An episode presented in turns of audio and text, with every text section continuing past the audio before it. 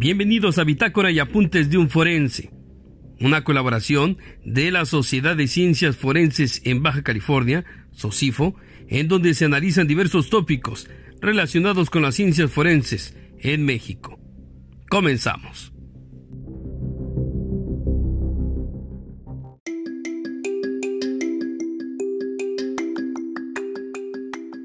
Saludos amigos y amigas de la comunidad forense y a los apasionados a este tipo de investigaciones.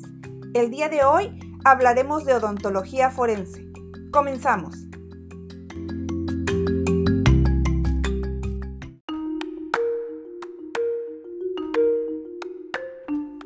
Odontología forense, también conocida como estomatología forense, es el estudio de la dentadura y todo lo que conlleva la identificación de la misma. Haciendo una retrospectiva histórica, se tiene registro que en el año 66 después de Cristo, la primera identificación de una dentadura fue la de Lolia Paulina, una noble romana que fue mandada a asesinar por Agripina, madre de Nerón, pidiéndole trajeran su cabeza como prueba de su muerte. Al recibirla estaba irreconocible y desfigurada, pero gracias a su particular dentadura, Agripina la identificó y quedó satisfecha con la encomienda.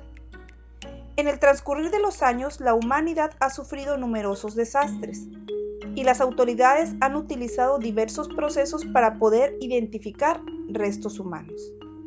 Buscaban lograrlo a través de la dentadura. Y no fue hasta mitad del siglo XX que dos odontólogos forenses, Quintry y Glasgow, desarrollaron una técnica de identificación dental, donde se podían almacenar los registros dentales a través de tarjetas y una computadora las analizaba. Uno de los desastres más sonados en donde fue utilizada esta técnica fue en las torres del World Trade Center en 2001. Donde la única parte que se pudo recuperar de algunas personas después de la destrucción eran los dientes. Generalmente los dentistas manejan expedientes de sus pacientes, teniendo registro de cada uno de los trabajos realizados y diversas radiografías dentales, de las cuales han sido de mucha utilidad cuando se requieren en una investigación.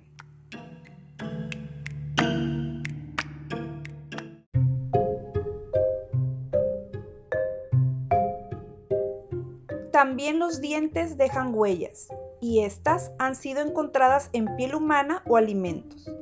Uno de los señalamientos que hace el experto es definir si la mordedura encontrada en alguna escena o cuerpo fue realizada por un ser humano o animal, en conjunto de otras evidencias. Los avances de la odontología forense han permitido incursionar en otros aspectos, por ejemplo, en casos donde en el cuerpo de la víctima se visualizan huellas de mordedura que el asesino dejó grabadas. Estas son recopiladas y analizadas gracias a la morfología de los dientes. En muchas ocasiones ofrecerán una imagen que puede ser identificada y relacionada con un posible sospechoso. La superposición radiológica, en conjunto con otras técnicas, arrojarán datos que en una pericia será de suma importancia. Cabe señalar que el análisis debe de ser llevado a cabo por especialistas con una sólida formación en el área para evitar señalamientos erróneos.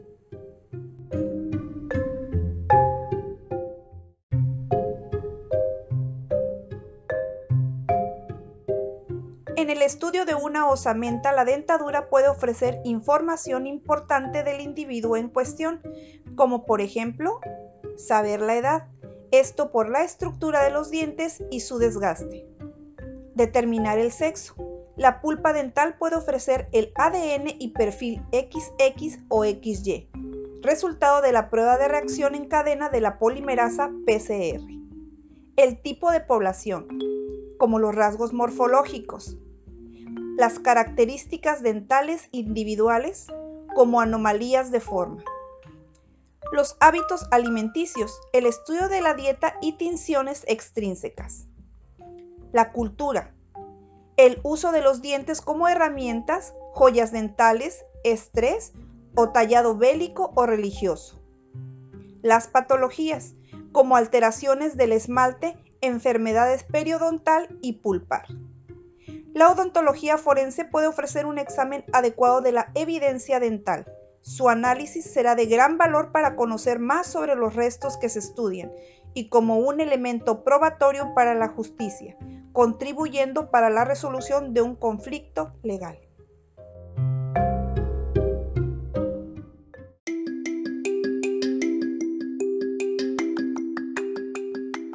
Agradezco a la Sociedad de Ciencias Forenses de Baja California por la oportunidad de colaborar con ustedes. No olviden dejarnos sus comentarios a través de las diferentes plataformas digitales y seguir nuestro podcast, Bitácora y Apuntes de un Forense. Nos escuchamos en el siguiente tema. ¡Hasta la próxima!